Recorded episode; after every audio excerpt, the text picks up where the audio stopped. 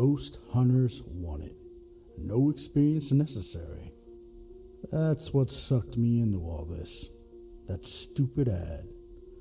They even used the Ghostbusters logo. Totally illegal, sure. But it's a Facebook ad. And who cares, right? The familiar logo caught my eye, and the text made me laugh. So I thought, sure, why not? And I clicked on that stupid ad. Past Owners.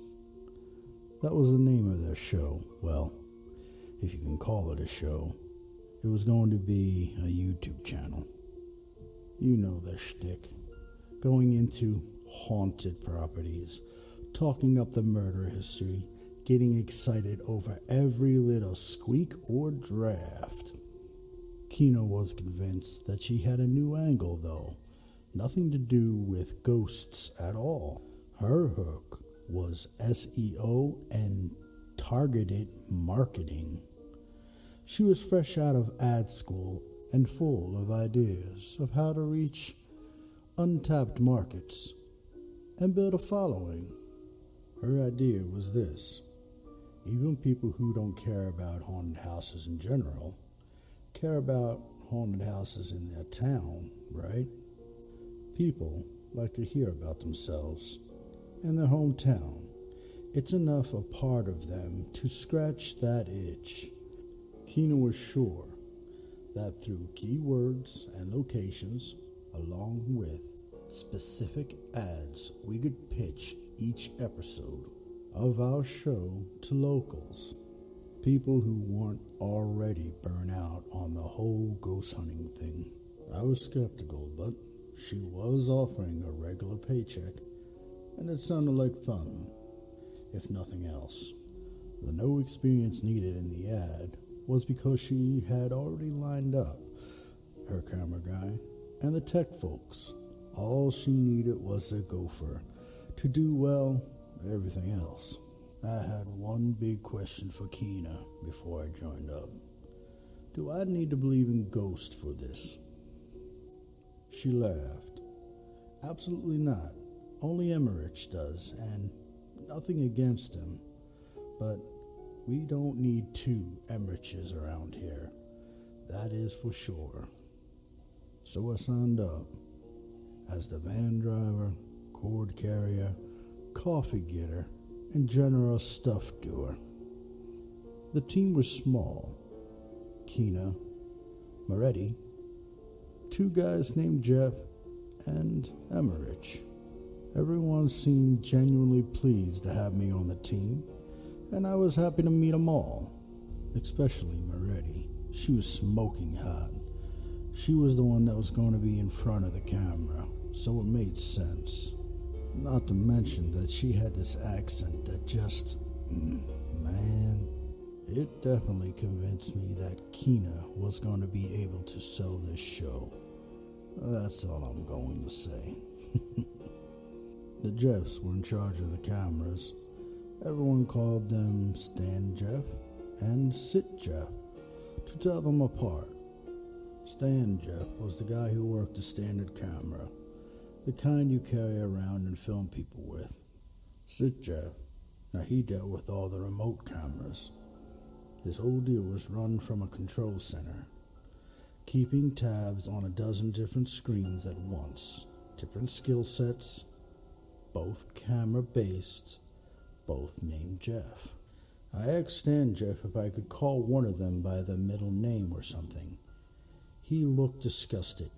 Yeah, you could except that his middle name is Jeff. Wait, his name is Jeff Jeff? No, his name is Mark. He goes by Jeff just to tick me off. He won't even respond to Mark now. If you don't call him Jeff, he just pretends he didn't hear you. Well, do you have a middle name? Stan Jeff just looked offended. Screw that. I'm not letting him steal my name. I was Jeff first. And then there was Emmerich. Everyone else was in the mid 20s, I'd say. Maybe 30 for Stan Jeff, but Emmerich had to be 50. and a hard worn 50 at that. He was a happy guy, always smiling, but it looked like he spent his entire life outdoors and only found out about sunscreen about a week ago. His skin was weathered and wrinkled, like a broken in baseball glove, and his hair was close cropped and bristly. He looked like Malcolm McDowell, only if he wore a walnut.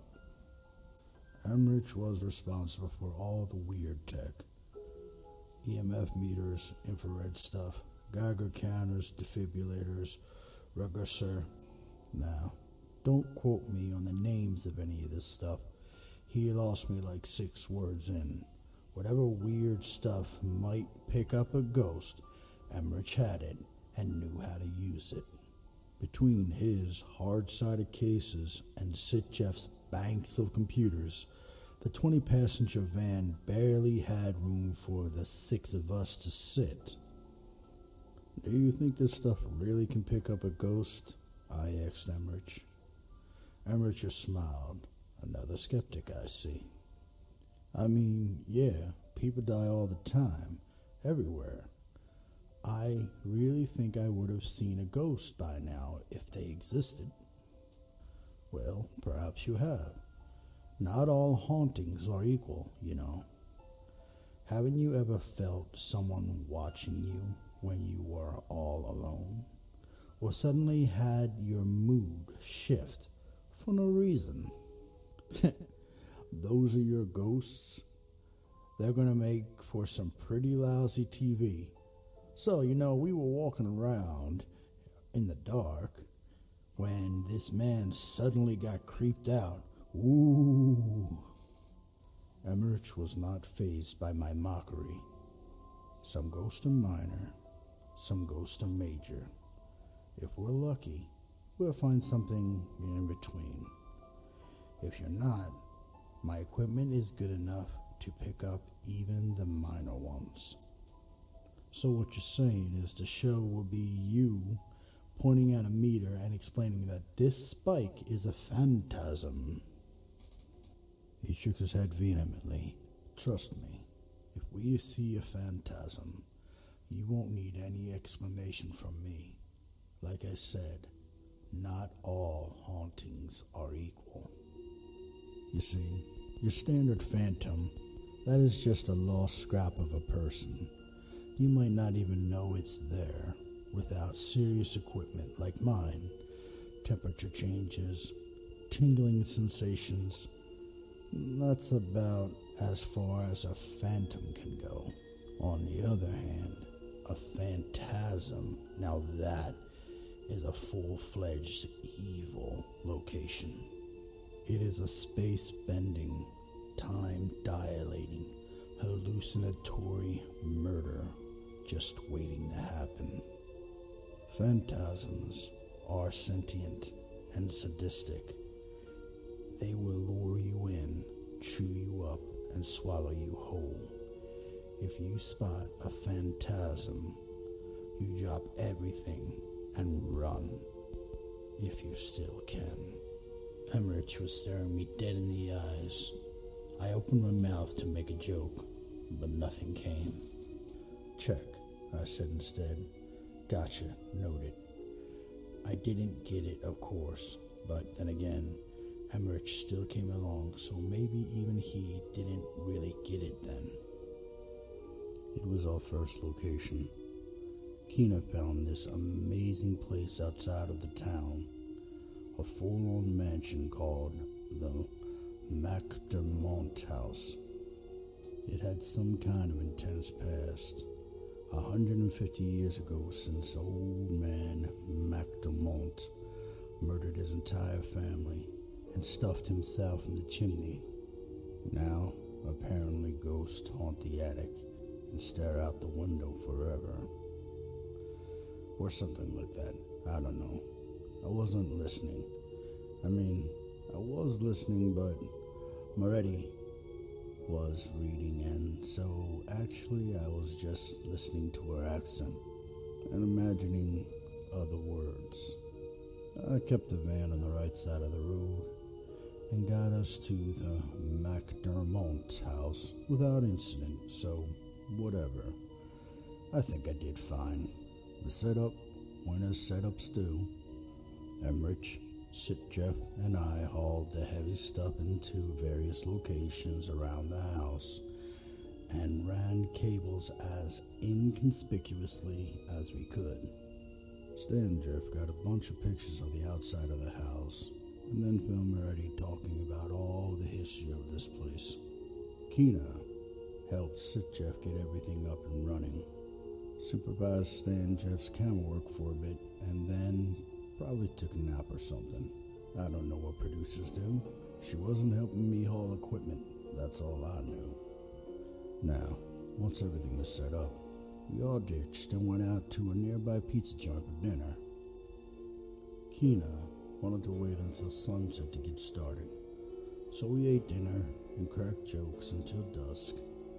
Then we headed back to the house.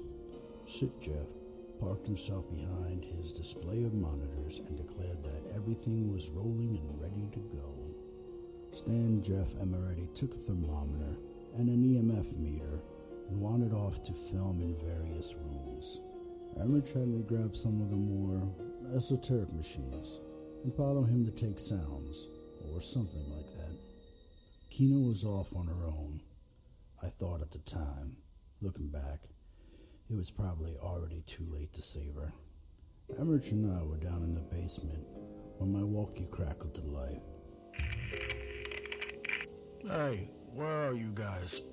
Basement, camera 4. I flashed my light at the wireless camera we fixed to the wall earlier, reading the tag. Yeah, camera 4. No, in here, but The walkie cut in and out erratically, fizzing with static. I waved the light at the camera again. You see the bright light? That's us. Nothing but static came from the walkie. So I took a picture of the camera and I texted it to Sitjeff. Moments later, my phone buzzed with a response. It was a photo of the camera banks, centered on the monitor labeled Camera 4. It showed an empty basement room, the same one we were in. I glanced over at Emmerich's machines, which were completely silent. Emmerich was tapping on the walls. Both of us were completely visible to the camera. Ha ha, I wrote back. Earlier picture, very funny. Text me if anything's really going on. On the walkie, I said, Basement's looking pretty quiet. Stan, Jeff? Moretti? Anything up where you are? come up. said a voice on the walkie. That didn't sound like either Jeff's, and it definitely didn't sound like Kina or Moretti. Uh, Jeff, that you? Come up. I looked over at Emmerich, who shrugged. Nothing down here, he said. We were almost out of the basement when Emmerich paused. How many steps were there on the way down? he said. I don't know, like ten, twelve. There are 13 now. Okay, so it was 13. What? Is that an unlucky number of stairs? I don't think there were 13 stairs on the way down. Man, if there were 13 stairs on the way up, then there were 13 stairs on the way down. That's how stairs work. There weren't 13, he said mullishly, shaking his head. I sighed and pushed past him. The ground floor was quiet. I thought about shouting, but something held me back. Instead, I reached for the walkie again. What room are you guys in? Come up. Upstairs, then? We're back on the ground floor. Thanks, man. Real helpful. I turned to Emmerich. Up then. He looked concerned. I want to swap out some equipment. Back in the main room, the chair in front of the bank of monitors sat empty. Emmerich and I exchanged glances.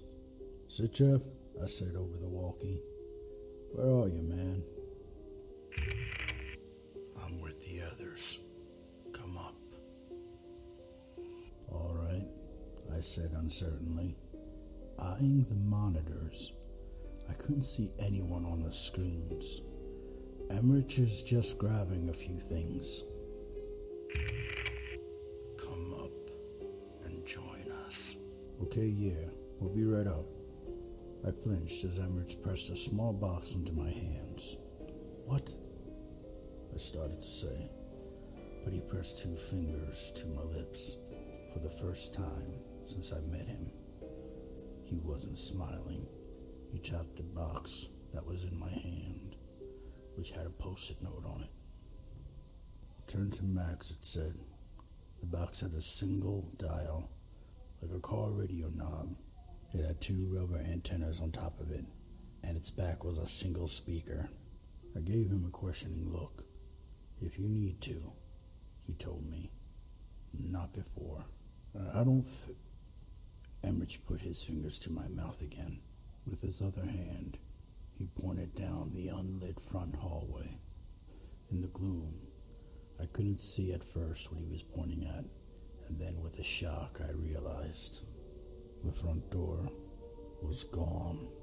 The large wooden door, with its half circle of lead glass above and the rectangular window panels on either side, was no longer there. Instead, the hallway terminated in a small alcove with a chair, lamp, and end table. It would have looked like quite a cozy reading nook had I not known that it should have been the way we entered the house. I tried, but he pressed his hand against me harder, smashing my lips into my teeth. The walkie cracked to life again. Come up. Let's go up, Emmerich said. He held up a box identical to the one he handed me and looked at it meaningfully. Then looked back at me. They're waiting for us. Together, we walked up the house's narrow staircase. I counted the steps this time. There were 13. The stairs led out into a dark hallway lined with doors. Every one was closed. An aura of menace hung in the air, an almost palpable sensation. I could feel it settling into my lungs with each breath.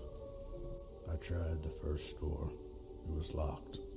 Emmerich tried the one across the hallway, with the same result. I glanced back downstairs. The steps stretched away into blackness, far beyond the reach of my light. Up. At the end of the hallway, a set of folding stairs led up into a gaping hole in the ceiling. I cast a pleading glance at Emmerich. He gripped his little plastic box and walked towards the stairs. With dread in my heart, I followed. The attic was dusty, black, and silent. Our lights barely seemed to pierce the air, illuminating mere feet in front of us. The splintery wooden floor stretched out beneath overhanging beams. Boxes and discarded furniture were strewn erratically about. Oh, good. said a voice. It came from the walkie, but also from above, behind, and all around us. We've been waiting for you. The walls heaved, then spitting out of the darkness with tangible form. I dove for the stairs, fully willing to crash headlong down them, but instead skipped off the wooden planks. Laughter echoed as I scrambled to my feet, searching desperately for an exit that no longer was there. Behind me, heavy footsteps thudded across the floor, and the static crackled back to life.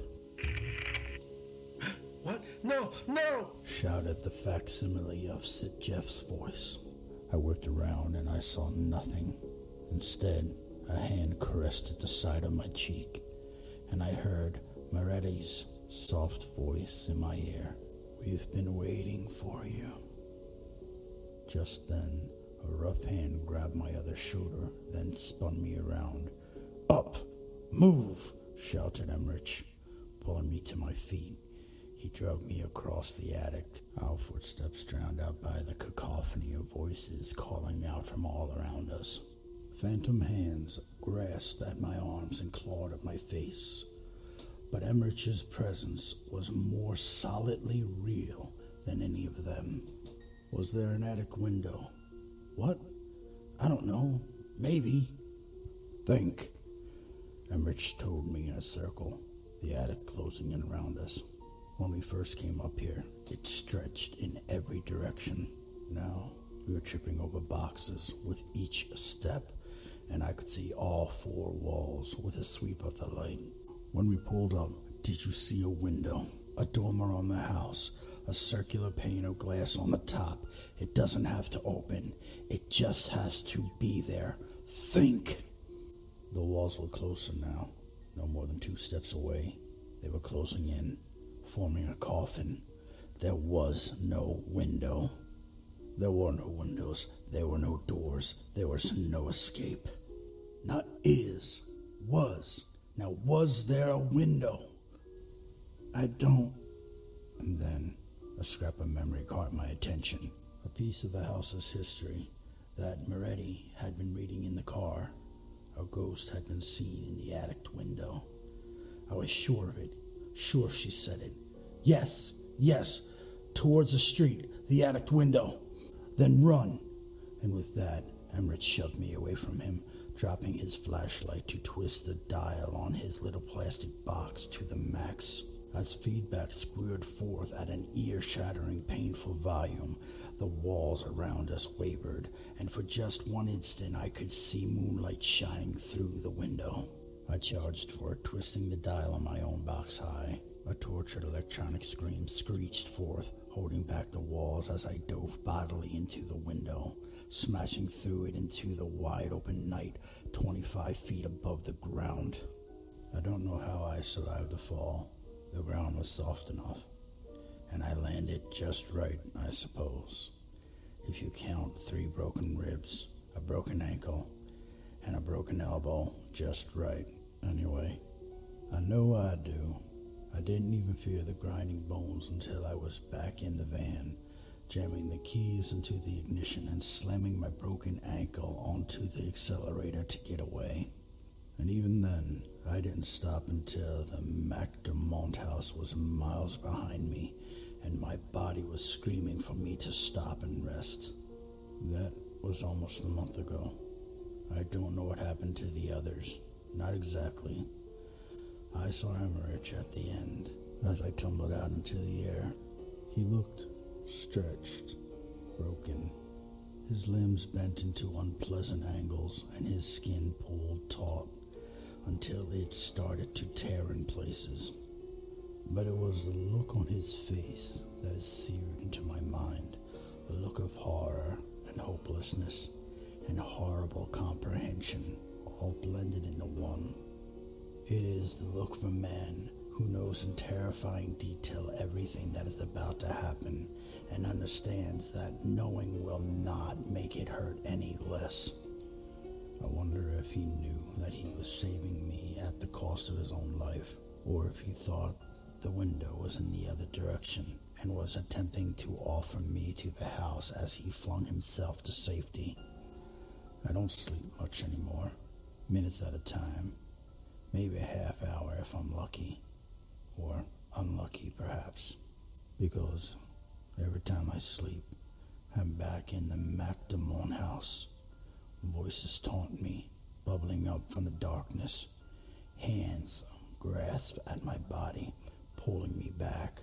Hallways stretch away as I run down them, lifting doors away from my reach. And always, always the whisper. Did you really think I'd let you leave?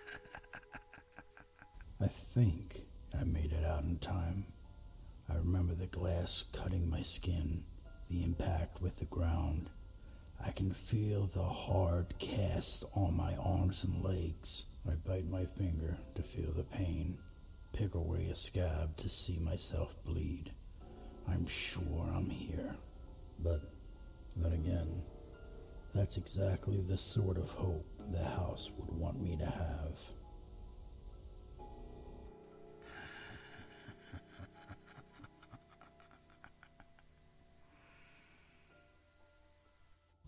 You so much for playing along, and thank you so much for your continued support. If you have a story you would like me to narrate, please leave it in the comments. And don't forget to like, subscribe, and hit that bell icon. And remember, if you hear a sound in the middle of the night, don't go investigating.